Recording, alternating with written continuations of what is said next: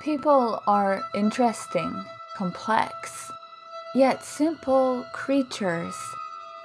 And so, in describing people, we peel back a person's mask, overlook the judgments that they may have against them, and get a glimpse into why they are the way they are.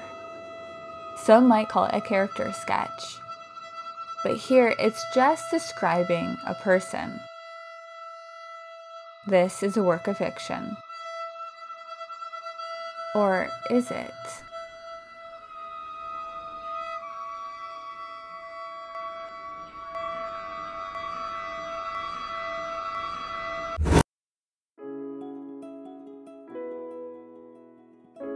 Marcy had a poster over her bed that her aunt gave her when she was around seven.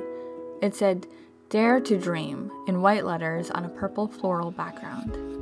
She had one of Venice Beach with the almost white sand on one side with the vendors under the tall palm trees lined up, and the colorful painted shops on the other side separated by the light gray road. Over her desk, she had a poster of the Golden Gate Bridge. Her dad bought it for her the day after her high school graduation. It's somewhere she had always wanted to go California. She had ones from her favorite movies, bands, books, took all of them with her to her dorm room, held up by black thumbtacks. Yeah, she knew posters were immature, that she should grow into artwork and crap for the walls, but she had always liked them. They were they were kind of her thing. She just never thought that she'd be on one. Only she never saw it.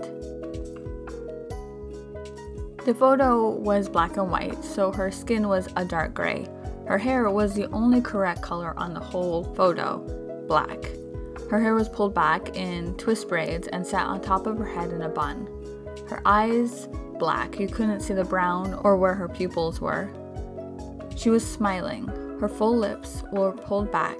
Her teeth were so white. It was a copy of the original, which probably was color, but this one was one of hundreds posted on telephone poles, on boards, in cafes and grocery stores everywhere. The bold word missing over her photo. Her name, Marcy Peters, under. Age 20, height 5'6, hair black, eyes brown, weight 136. Last seen wearing a black shirt, blue jeans, at a party on the. In the shadows of our fears lie waiting nightmares that we think we only dream and run from. We're never alone with nightmares. I mean, everyone has them. It's only when we realize we're not dreaming that the nightmares take hold. And that is when we discover whether or not we are actually alone in our nightmares. Where the stars do not shine and the owl does not hunt, where the morning glories never bloom and the fox does not play, where mist hangs in the air like off a rope on a tree, and the wind does not move like from the lungs of the deceased. Marcy stood at the edge of a stream, shivering, sucking in air, looking ahead and glancing over her shoulder, straining her eyes to see anything moving. She couldn't remember if you walked in a stream, would your scent be lost? Was that only for dogs? She heard a rustle and stepped in. The water was icy, biting into her ankles, burning the scratches striping her skin. The stream bed was uneven with stones, with edges like teeth, hungry, craving blood, poking up through the soles of her shoes. She heard a footstep and stumble and a twig crack. She froze, hoping whatever it was had not already noticed her. The air was dead. The mist moved around her, hanging, making it difficult to see beyond the stream. She heard a splash, and she started running, water splashing behind her. She jumped to the shore, her foot caught on a sharp rock, her breath caught in her chest as she felt herself falling forward.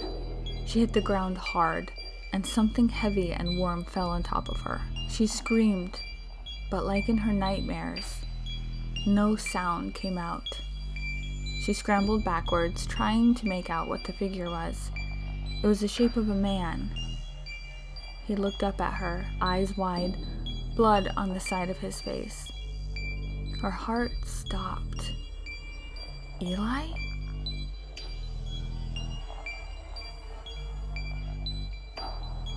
Describing People is written and produced by me, Sarah Kaliski. Be sure to check out the previous episode for more about the forests of the night and who the heck Eli is.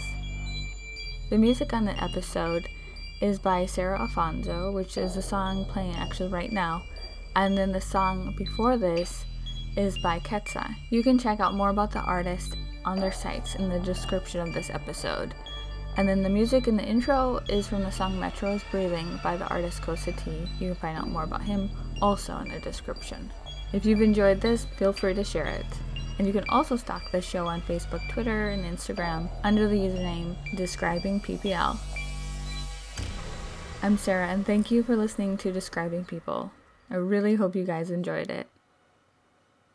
Until next time, stay kind, wise, and beautiful. Cheers.